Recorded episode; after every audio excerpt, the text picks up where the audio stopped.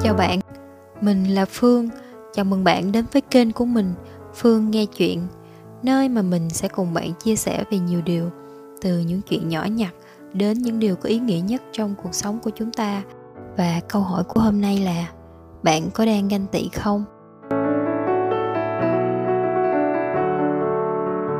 Ganh tị nhìn chung là cảm giác của ta khi mà đưa vào một cái hoàn cảnh để so sánh giữa ta và những thứ thuộc về ta đem so với người khác và những thứ thuộc về người khác. Là một cảm xúc xảy ra khi mà ta thiếu một cái đặc điểm nào đó không giống như cái hình mẫu hoặc là không được như là cái thành tích hay là cái vật sở hữu của cái người khác. Và ta mong muốn á, là sẽ có được cái điều đó hoặc là mong muốn á, là người khác không có được cái điều đó. Đó có thể á, là sẽ bao gồm cả những cái cảm xúc giận dữ oán hận những cái cảm giác không thỏa mãn hoặc là khao khát một cái điều gì đó. Cảm giác này có thể xuất hiện khi mà ta thấy cái mà ta đang sở hữu không được tốt như là cái người khác đang sở hữu. Ví dụ như là bạn thấy xe của người kia mới hơn xe của mình xịn hơn xe của mình um, hoặc là người yêu của người khác á, thì là soái ca soái tỷ đẹp hơn người yêu của mình uh, khỏe hơn người yêu của mình tâm lý hơn là người yêu của mình. Sự nghiệp và gia đình của người khác á, thì tốt hơn của mình hạnh phúc hơn mình. Hoặc có thể là khi mà ta cảm thấy có một ai đó thành công hơn ta có nhiều bạn bè của cải vật chất hơn có những cái chuyến du lịch đắt đỏ và sử dụng những cái đồ dùng phụ kiện xa xỉ mà ta luôn ao ước. Có nhiều nguyên nhân để hình thành cái sự ganh tị á như là cái nỗi lo sợ mất mát, việc nghi ngờ về một cái sự phản bội, sự thiếu chắc chắn, mặc cảm tự ti, hoặc là sự cô đơn. Đó cũng có thể là việc mà mình khao khát, thèm muốn có một cái điều gì đó, hoặc là sự bất bình đẳng trong hoàn cảnh. Có khi là do ta mong muốn trở nên hấp dẫn hơn, thu hút hơn với nhiều người, thì ta cũng sẽ sinh ra cảm giác ganh tị phân loại về ganh tị á, thì mình sẽ tạm chia ra là hai dạng đi ha. Một á, là dạng ganh tị tích cực hai á, là dạng ganh tị tiêu cực. Đối với ganh tị tích cực đơn thuần á, thì đây sẽ là động lực để ta cố gắng nhiều hơn hoàn thiện và phát triển bản thân mình nhiều hơn. Ta làm việc chăm chỉ hơn nè học tập siêng năng hơn mày mò sáng tạo nhiều để tạo ra nhiều thành tích và để được công nhận. Tức là bản thân mình nỗ lực cố gắng để đạt được một cái điều gì đó tương đương hoặc là tốt hơn cái hình mẫu ban đầu bằng một cái cách mà không gây ảnh hưởng hay là tổn thương đến người khác. Cứ tiếp tục như vậy á, thì đến một ngày nào đó, bạn sẽ không còn tự so sánh mình với bất kỳ ai, mà tự bạn sẽ nhìn vào gương và suy nghĩ là hôm nay mình đã tốt hơn hôm qua chưa? Ganh tị tiêu cực á, thì ta cũng sẽ cố gắng nỗ lực dùng hết mọi tinh túy, đầu óc, suy nghĩ của mình để mình tìm cách hạ bệ người khác, nhấn chìm họ trong những cái suy nghĩ tiêu cực, hoặc là đôi khi á, nó sẽ là những cái hành động ngoài đời thực nữa. Ta cũng có đang cố gắng chứ, nhưng mà là cố gắng hãm hại người khác nha.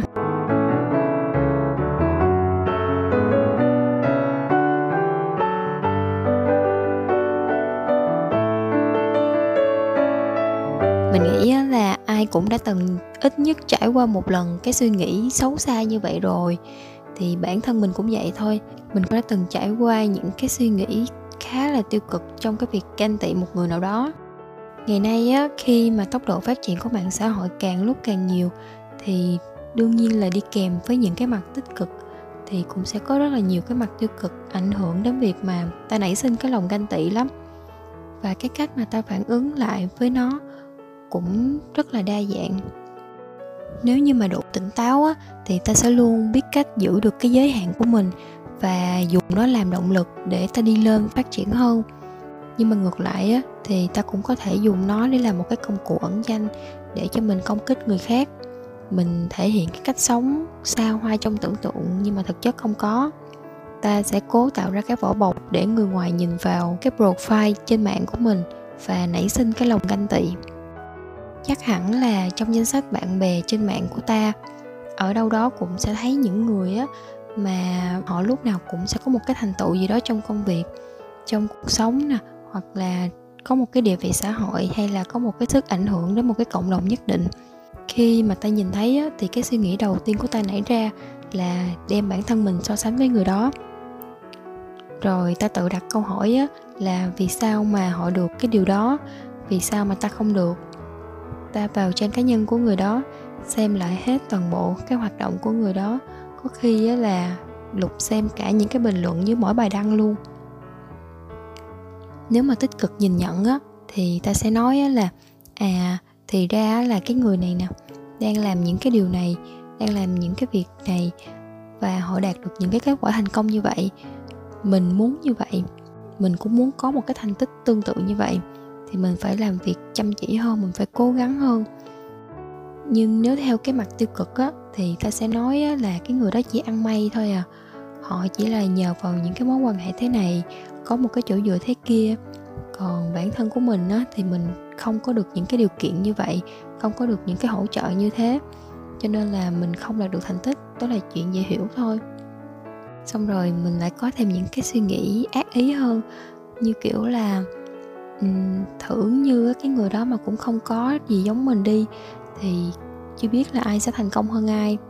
Hoặc có khi á là tệ hơn nữa là mình sẽ suy nghĩ á, tìm cách hạ bệ cái người kia bằng những cái sự cạnh tranh không lành mạnh nữa. Nhưng mà bạn ơi nếu một lần thành công á thì có thể là do may mắn. Nhưng nếu nhiều lần và liên tục thành công á thì cái đó là năng lực đó bạn bộ não và cơ thể của ta thật sự là rất lười. Nên những cái gì mà càng đơn giản càng dễ dàng càng quen thuộc á thì sẽ luôn khiến ta thoải mái hơn và thích hành động theo những cái việc đó xuôi theo những cái thói quen đó hơn. Bạn ganh tị người nào đó có thân hình đẹp hơn mình có làn da mịn màng hơn mình nhưng bạn rất lười chăm sóc cơ thể lười vận động lười tập thể dục. Bởi vì nằm một chỗ trong 60 phút á, vẫn thoải mái hơn là ngồi tập thể dục trong 20 phút.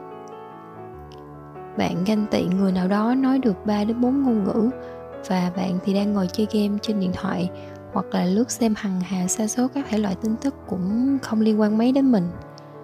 Vì hai tiếng hít hà drama á, nó sẽ dễ chịu hơn là nửa giờ tập luyện một cái ngôn ngữ nào đó.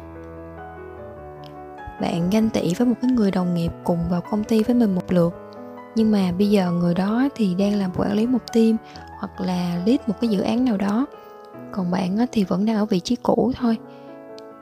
Mà bạn có xem lại không á là cái người đồng nghiệp đó đã nỗ lực như thế nào trong công việc, đã giải quyết được bao nhiêu cái vấn đề cho công ty, cho khách hàng? Và người đó đã chủ động đưa ra những cái ý kiến quan điểm của mình. Phải nghe nhiều lời mắng mỏ của cấp trên, nhiều lời phàn nàn của khách hàng, tiếp thu những cái góp ý rồi đi sửa từng lỗi nhỏ, từng chi tiết trong công việc, phản hồi lại kể cả đó là cuối tuần. Còn bạn á, thì chỉ đang tiếp nhận những cái yêu cầu và giải quyết những cái công việc được chỉ định cho chính mình thôi, một cách hết sức là bị động. Bởi vì á, làm theo hướng dẫn có sẵn hoặc làm mệnh lệnh của người khác á, nó sẽ luôn dễ dàng hơn so với việc phải suy nghĩ đề ra một cái phương án và là người chịu trách nhiệm nếu như mà cái việc đó nó không đem lại kết quả hoặc thậm chí là gây ra một cái hậu quả gì nữa.